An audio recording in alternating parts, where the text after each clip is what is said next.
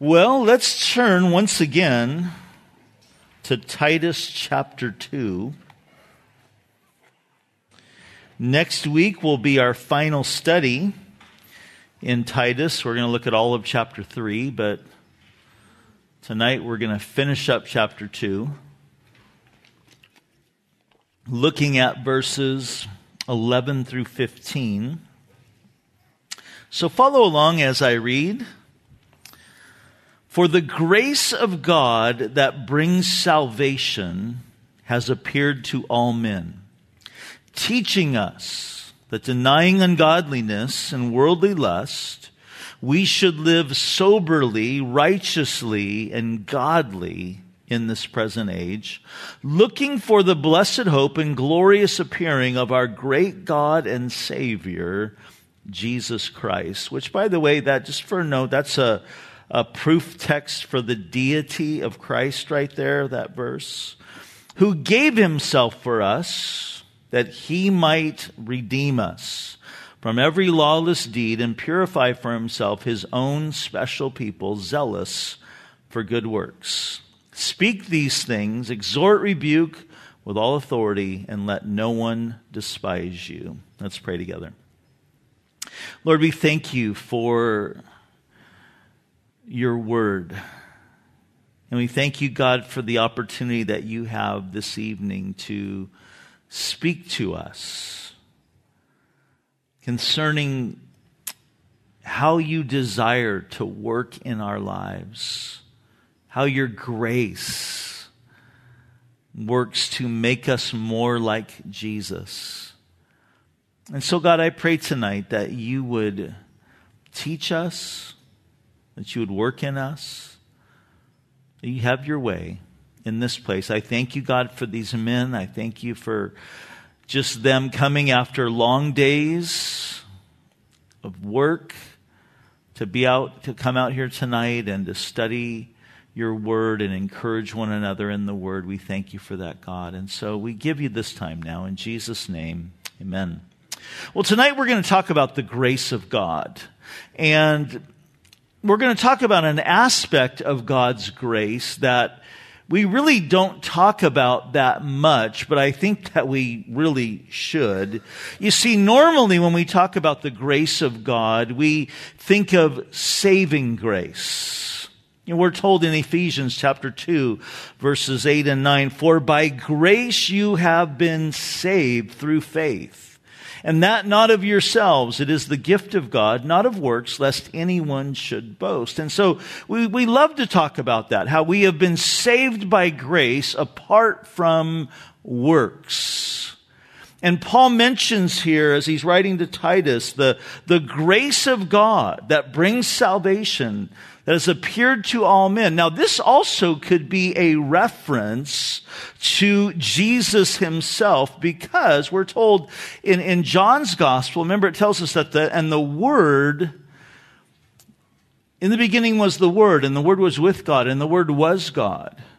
And then it says, and the word became flesh and dwelt among us. And then John said, and we beheld his glory the glory of the only begotten of the Father.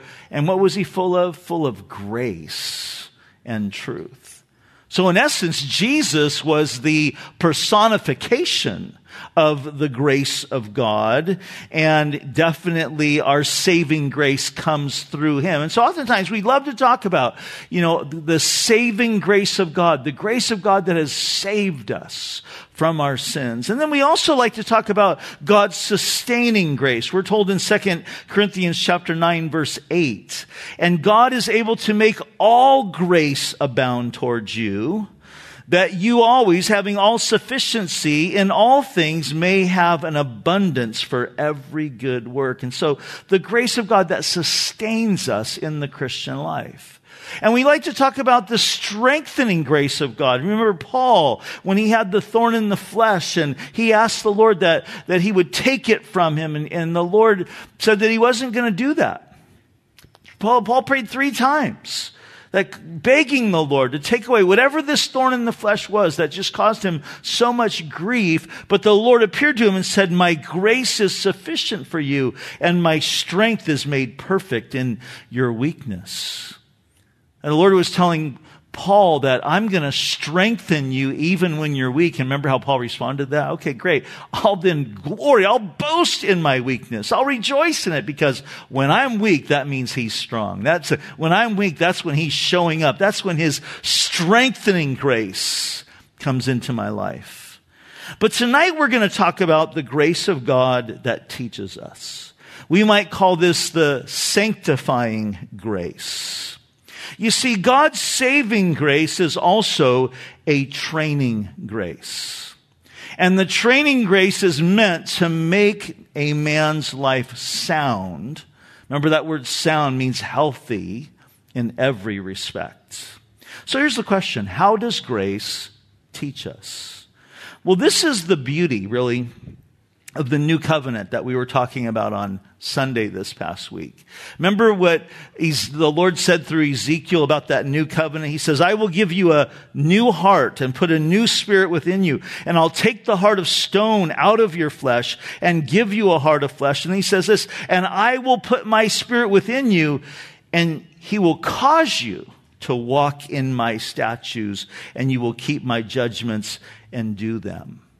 And so this training grace, this sanctifying grace, it's the work of the Spirit of God working in conjunction with the Word of God, seeking to take us in a direction, to do something to us and to do something in us and the work that he's wanting to do in us, the ultimate goal, I like to call it God's end game, is Romans 8:29 when he says this that his desire is to conform us into the image of his own dear son. That's what the Holy Spirit and the work of God and the grace of God is seeking to do in every one of our lives is to make us more like Jesus. You see, God in His grace is committed to completing the work that He started in you. Isn't that glorious? How many of you have some unfinished projects at home? I have those. And they just stare at you, don't they? You know, you see them, it's like, oh man. And if your wife's like my, my, my wife, she loves to remind me of like, when are you going to get that done? You know, when are you going to finish that? And sometimes they can just seem beyond my ability and scope. You know what? As God looks at your life and my life, yeah, we are a work in progress, but He doesn't look at it that way like, you know, I'm never going to make it with Rob, you know, it's just not going to happen. No, it's like He sees the completed work already. And so we're in this process, and it's His grace through the work of His Holy Spirit seeking to mold us and shape us this word teaching, I want you to notice that it's in the present tense. That means it's continually. He's continually teaching us, continually training us. And it's like a parent that is training his kids and teaching his kids. And in this word teaching, it also includes the idea of correcting. Because the Bible tells us whom God loves, he chastens, he disciplines.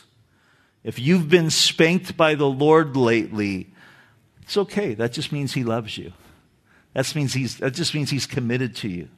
That just means that he's committed to do that work in your life.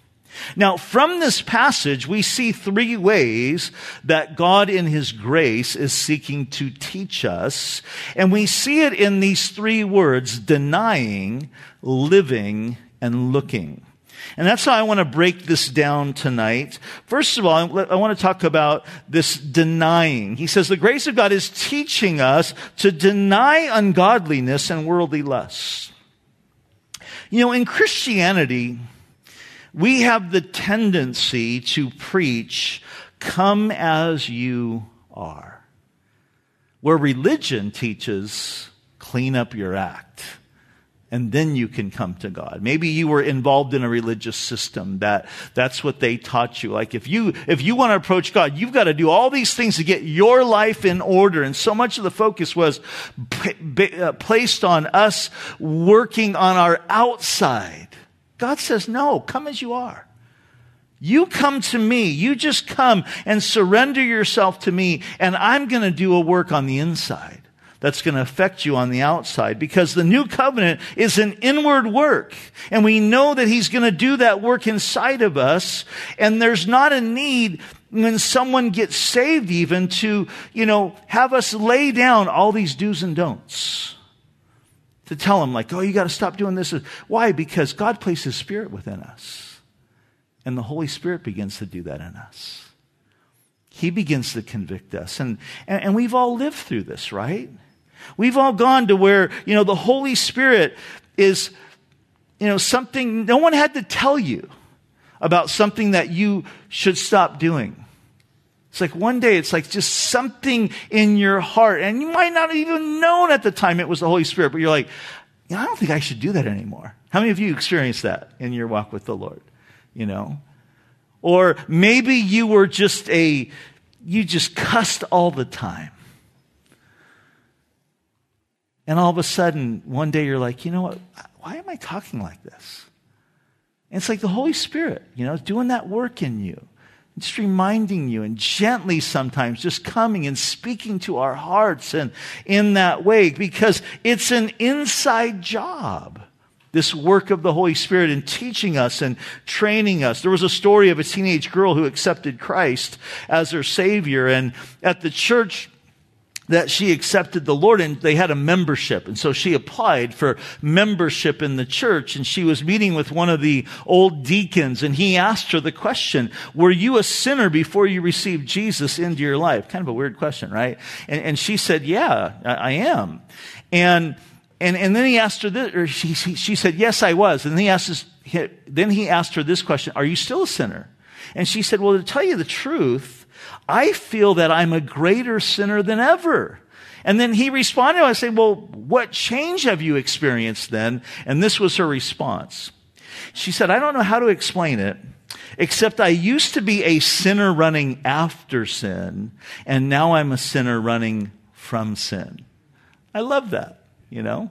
That's the change. It's like before she was like, man, I was running after sin. I just couldn't get enough of it. And now she's like, I'm running from it. It was a, a guy by the name of Thomas Brooks that put it, put it well when he said this. The more grace thrives in the soul, the more sin dies in the soul. That's the work of grace. So the school of grace teaches us to love not the world nor the things of the world. 1 John chapter 2 verse 15. And to be not conformed to this world. Romans chapter 12 because the grace of God, the Holy Spirit working in our lives is teaching us that friendship with the world is enmity against God. James 4 4.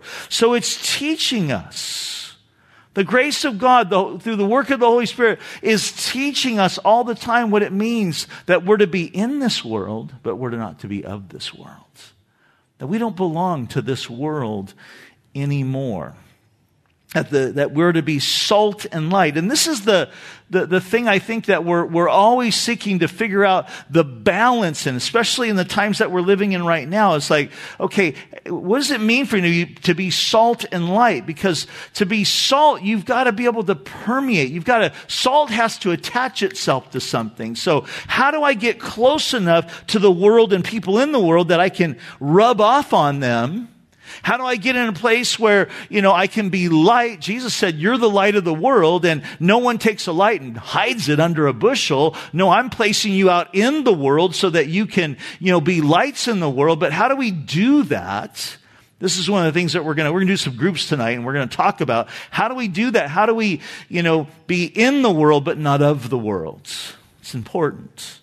And this is the thing that the Holy Spirit is seeking to teach us. So that's the work of grace. The Holy Spirit is working in conjunction with the Word of God, teaching us to deny ungodliness and worldly lust, to flee temptation and run towards righteousness, to run after the Lord. So that things that used to interest you don't interest you anymore. Because this is a work of God doing that in your heart, changing your heart. So that's the first thing, denying. denying ungodliness and worldly lust. The second thing is living. He's teaching us how to live soberly, righteously, and godly in this present age.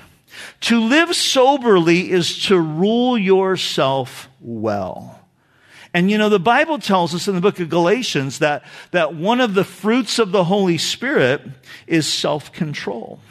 So we go from being these men who were out of control, ruled by our passions, ruled by our lust, ruled by our flesh, to suddenly being men who are able to exercise great self-control as we learn to listen to the Holy Spirit. The voice of the Holy Spirit and yielding ourselves to the Holy Spirit working in our hearts because we've talked about this before. The more that we respond to God's Spirit working in our lives, the more that we begin to understand that biblical principle that God's commandments are God's enablements. And so when the Holy Spirit is saying to me, you know, you need to stop doing that and start doing this, and I find myself in my flesh going, I don't know if I can stop doing that and start doing this, but I'm going to move in that direction. Suddenly, as I take those steps of faith, God is meeting me and His commandments, His power become my enablement to do the very thing that He's asking us to do. Now, it's interesting. Sometimes people think that if you overemphasize grace, it's going to cause people to sin more. And that grace becomes a license where people will say things like, you know, I'm going to do such and such. I know that it's wrong, but God's going to forgive me.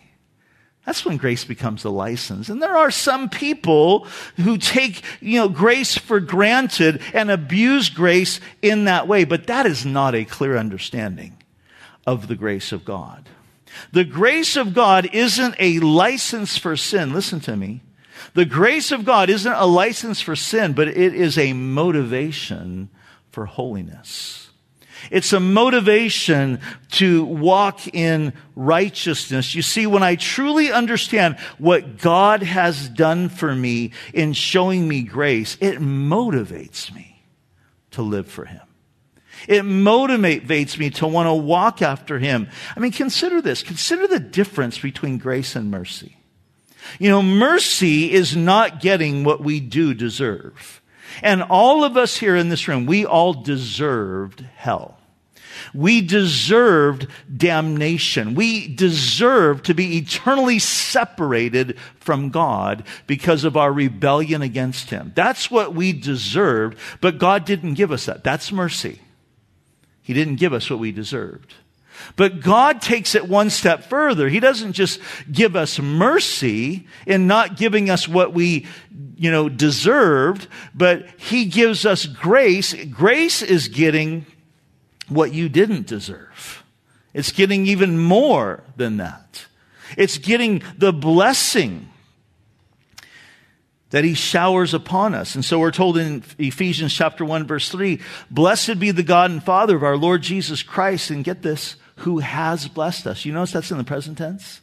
He has blessed us with every spiritual blessing in the heavenly places in Christ. And guess where you are at tonight if you know Jesus? You have been placed in Christ. And Paul says, He, blessed be the God and Father, our Father God who loves us. He has blessed us right now, presently, with every spiritual blessing in the heavenly places in Christ. Belonging to Christ. Paul would say in, in 2 Corinthians 1 verse 20, for all the promises of God in Him, in Jesus, are yes, and in Him are amen to the glory of God through us. And again, we have been placed in Christ. So all the promises of God, this is His grace.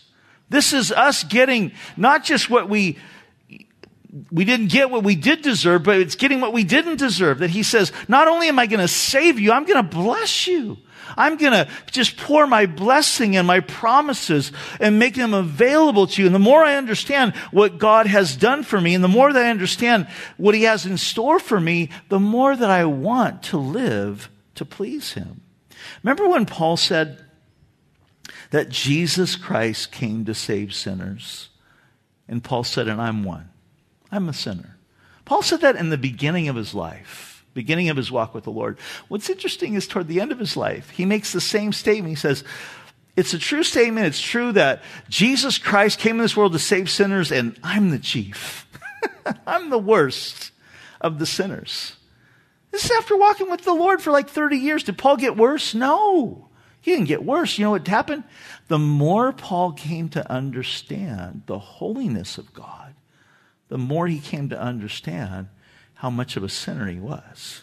The more he came to understand how holy Jesus was, the more he came to understand how much he had fallen short. But then he also came to understand how much grace the Lord had showered upon him. And the more he realized that, it just became, he became in awe of the grace of God. That's why Paul wrote so much about God's grace.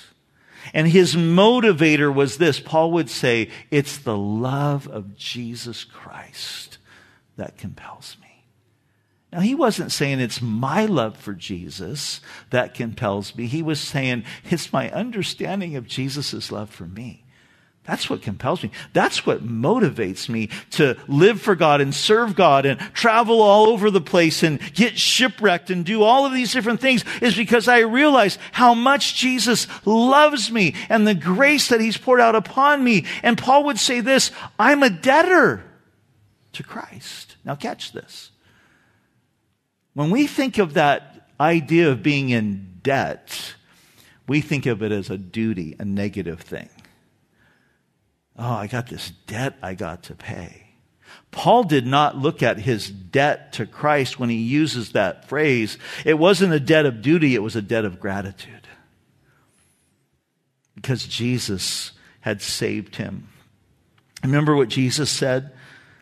when that woman came to him in the courtyard of the, the Pharisees, and she was a woman of ill repute, repute, and you know she anointed him, and the Pharisees were like getting all bent out of shape, like why is he letting him, you know, her touch him? And and and Jesus, remember what he said? He who's been forgiven much loves much. And sometimes I remember because I didn't have, you know, a radical testimony like some of you. My testimony is that God saved me before I got into the pit. I can look and see how I would have ended up in the pit, but he got, he saved me before that. Some of you, he saved you out of the pit. Some of us, he saved us from the pit. And I used to think, you know, man, you know, God, you know, I don't feel like I've been forgiven of that much because I haven't, you know, done all these crazy things that some of the other people do. But that's not what that means. It means it's our understanding. It's our understanding of the depths of the sin in our hearts, the depravity, the potential, the, the, the sense of how, how does it go? Except for the grace of God, there go I. And it's recognizing that, understanding that. And Paul, you know, he came to that place of, of, of, it was just his motivation for living soberly and exercising self-control and, and developing, you know, spiritual discipline is understanding how much he'd been forgiven, how much he was loved. You know, that word, that, that phrase, spiritual discipline, is, is one a lot of times that we don't like to hear. We don't like to talk about spiritual disciplines. A guy by the name of Kent Hughes wrote an excellent book I would really encourage. It's a book for men, The Disciplines of a Godly Man. And sometimes it's a, it's a title like that that we go, oh, I don't know if I want to do that because that just seems like, you know, it's, it's, it's going to put me on a work trip or something. But that's the wrong idea. Because the spiritual discipline, let me just talk about this one, of morning devotions. Getting up in the morning to spend time with Jesus, to get into the Word, to pray. Listen, it's not a, oh, I have to do this. It's not a duty. That's why we call it devotions. it's a devotion. It's not a, oh, I have to do this. It's, I get to do this. It's a privilege. To think about it in this way when we get up in the morning, guys, the God of the universe is waiting to spend time with you and spend time with me. Or whenever in your day, I know some of you guys get up really, really early, and so you have to do that maybe later in the day, and that's fine. But, but whenever it is, it's the, real, the realization that the God of the universe Jesus, our great God and Savior, as Paul calls him here, who died on the cross every single day, he's waiting to spend time with you and me. It's a privilege. It's not a duty, it's a devotion. It's like, wow. I mean, I don't know in your realm, in your world, like who would be the wow factor for you if you got a, a call tomorrow that you know, whoever that individual was that said, Hey, I want to take you to lunch on Saturday, that you'd be going like, wow, I can't believe this. You'd be like calling all your friends and going, I'm going to lunch with so and so. Well, God every day wants to have time with us. How amazing is that? How incredible is that? Think of it in this way. The idea of not a have to, but a get to um, my wife is my best friend. And on my calendar, on Friday, that's my day off, it says Denise Day. That's how I've labeled it. Because that day is set aside for just me and her. And whenever there is a day like this Friday coming up, it's Veterans Day, so my grandson is out of school, and so we're watching him, and I love my grandson, but I'm like bummed. There's a little bit of disappointment, especially because uh, my wife and I have been apart for the last six days. Um, she was in Oklahoma. She came home on Sunday. I left and flew up to Monterey. Just got back this afternoon um, for a Calvary Chapel pastors leader meeting up there. And um, so I've been like looking forward to just catching up with her. And, and she reminded me um, yesterday, we've got Josiah on, on Friday. And, um, and again, I love my grandson. I just spent five days, four days with him all by myself. I, I love him, but you know, I'm, but, but there's a disappointment there of like, oh, looking forward to just because I'm not like this. Oh, I have to spend time with my wife on Fridays. I'd rather be golfing, but I, I have to spend time with Denise. No, it's like, she's my best friend. I get to spend time with her. Someone else calls and it's like, you know, hey, you want to do something on Friday? Nope, I'm, I'm booked. you know? Well, that's how we should feel about the Lord. It's like the Lord's like, hey, I get to spend time with Jesus tomorrow. Just me and him. I get to open up His Word and, and He wants to speak to me. It's, it's the privilege. This is what, what motivated Paul in his spiritual disciplines in his life. To live soberly, to be a man just exercised by, by, you know, self-control and, and having these spiritual disciplines to grow in this because it was like, I can't believe that, G- that Jesus loves me after everything I've done and that he wants to have a relationship with me and he even wants to use me. It's that awe inspiring. So growing in grace becomes my motivation for living soberly, my motivation for how to live righteously, which speaks of our actions. Living righteously is how we act, how we walk. There was a young girl who was out at a miniature golf place with some of her friends. She was a high school girl, and and there was uh, one of the guys from her school pulled up, and he saw her and her friends, and she said, "Hey, I already know tonight my house party. My parents are out of town. We've got a couple kegers. You know, come on." And and the other kids were like stoked, like, "All right, awesome, we'll be there." But this one girl, she was a she was a Christian, and she was like, and they were like, "Hey, are you coming?" She goes, "No, I'm not coming." And and the one guy said to her, he said, What are you afraid that your father's going to hurt you if you go? And she said, No, I'm afraid that it'll hurt him if I go. And I love him so much, I don't want to hurt him.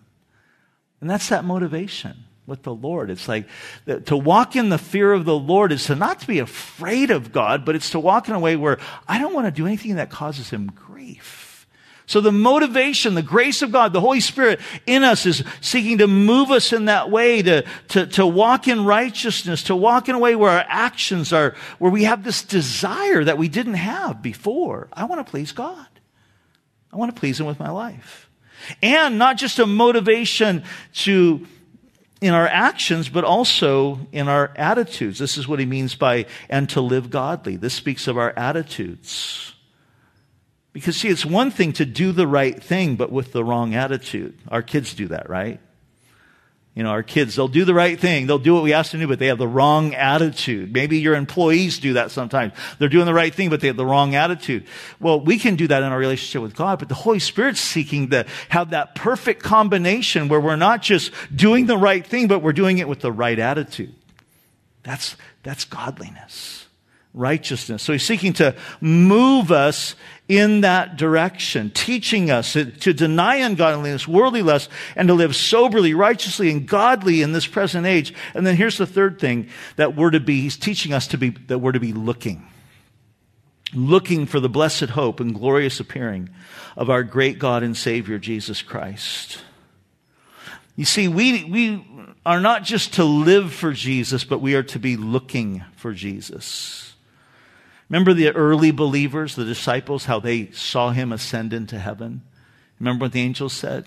You know, they're like staring, like, that was amazing. Did you see that? Like, he just, where'd he go? And the angel appears and goes, well, why, why are you guys still looking up into the sky? Know this, that the same way he left, he's going to come back. And so in the early church, they lived with this sense of an imminent return. They were believing in that Jesus could return at any moment, that they were expecting that. And that's how we're to live. That's how the Lord wants us to live. We are to live like Jesus could come back at any moment, to be looking for his return. Now I want you to turn with me to Matthew chapter 24. Because in Matthew chapter 24, we see two men, two servants contrasted in regards to their master's coming. Matthew chapter 24, we're going to pick it up in verse 45. And we see a faithful and wise servant and an evil servant. And this gives us a, a, an idea, a picture of what it looks like to be looking for, living our lives looking for the coming of Jesus. Because it doesn't mean that we just sit around all day like this. That's not what it means. No, it means so much more than that. So, verse 45, it says, who then? This is in the Matthew 24 is dealing with the, the end times. It's dealing with the second coming of Christ. And um, Jesus says, Who then is the faithful and wise servant whom his master made ruler over his household to give them food in due season? Blessed is that servant whom his master, when he comes, will find so doing. Here's the first thing we want to note about what it means to live our lives looking for his return is that we're taking care of business.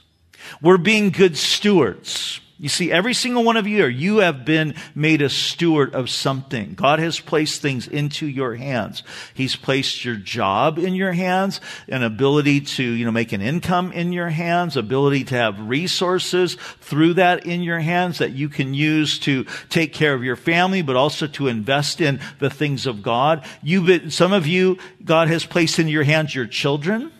Those of you who are married, He's placed in your hands your wife. This is everything that God has made us stewards of. Some of us, God has given you a ministry that He has made you a steward of.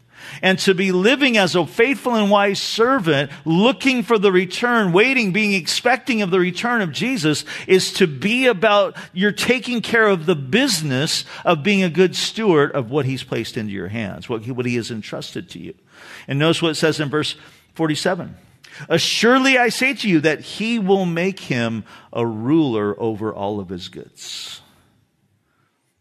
Now, oftentimes, though, here's what happens.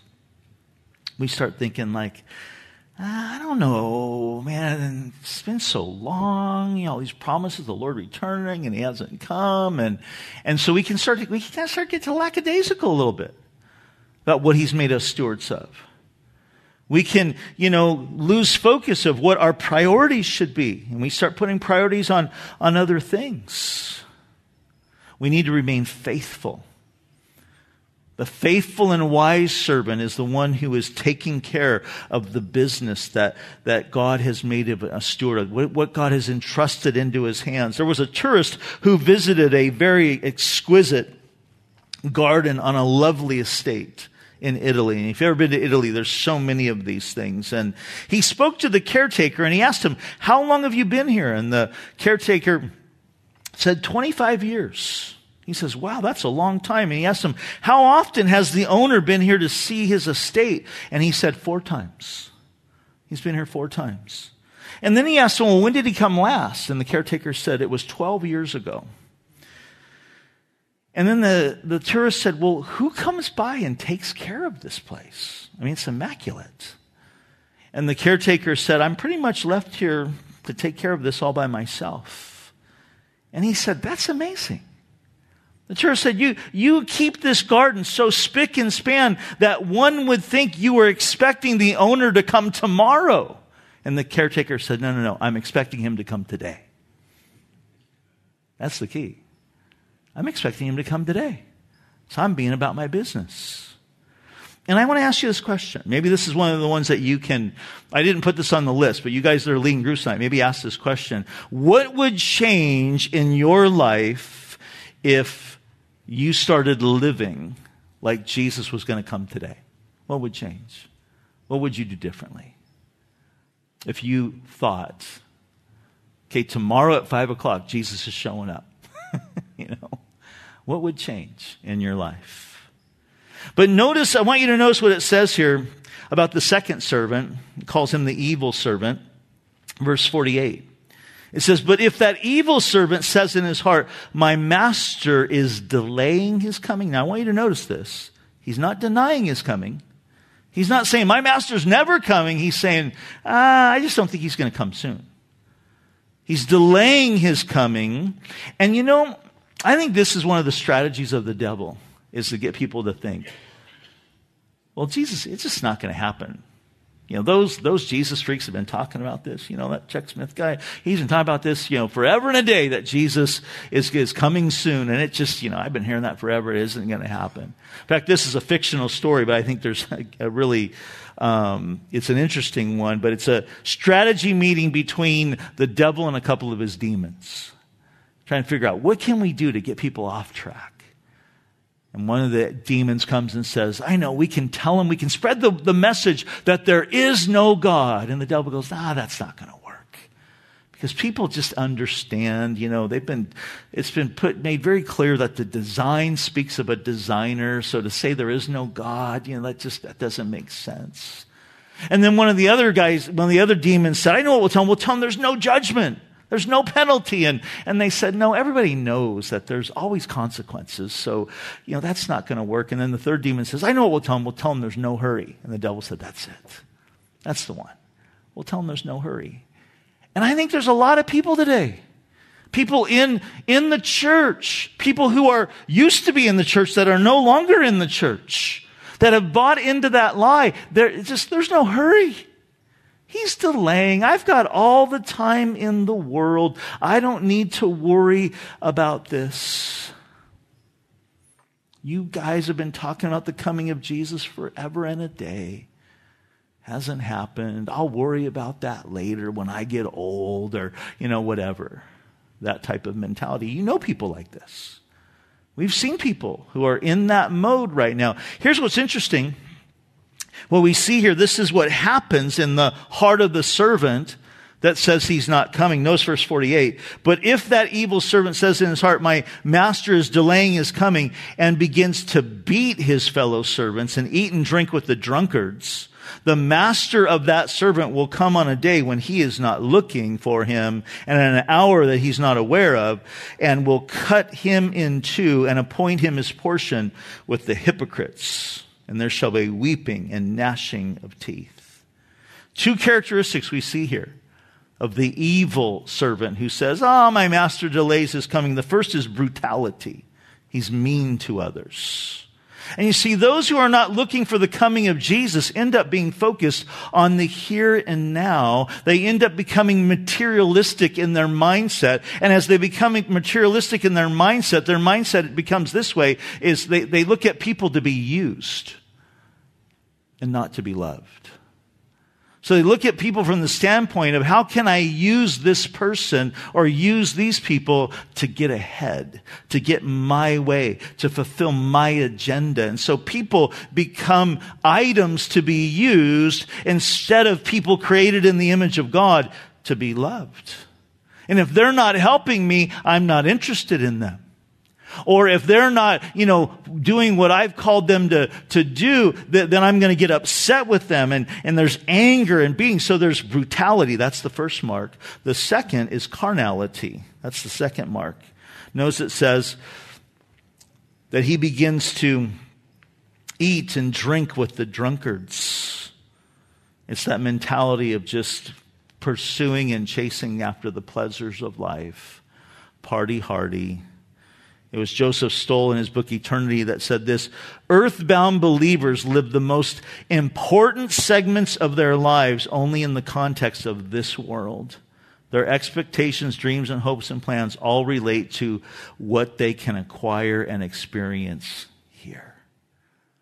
That's the carnally minded person. They're just focused on the flesh, how to indulge their flesh. But the Bible says to be carnally minded is death, but to be spiritually minded is life and peace.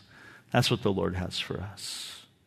I'm going to close with this. In Union Grove, Wisconsin, there's a home for mentally challenged kids called the Shepherd's Home.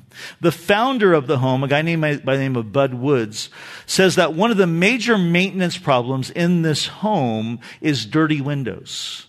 And someone asked him, how do these dirty windows get, or how these windows get so dirty? And he said that you can walk through the corridors of that home almost every single day and you see these kids with their hands and noses and faces pressed against the windows, looking up into the sky to see if Jesus might be coming back.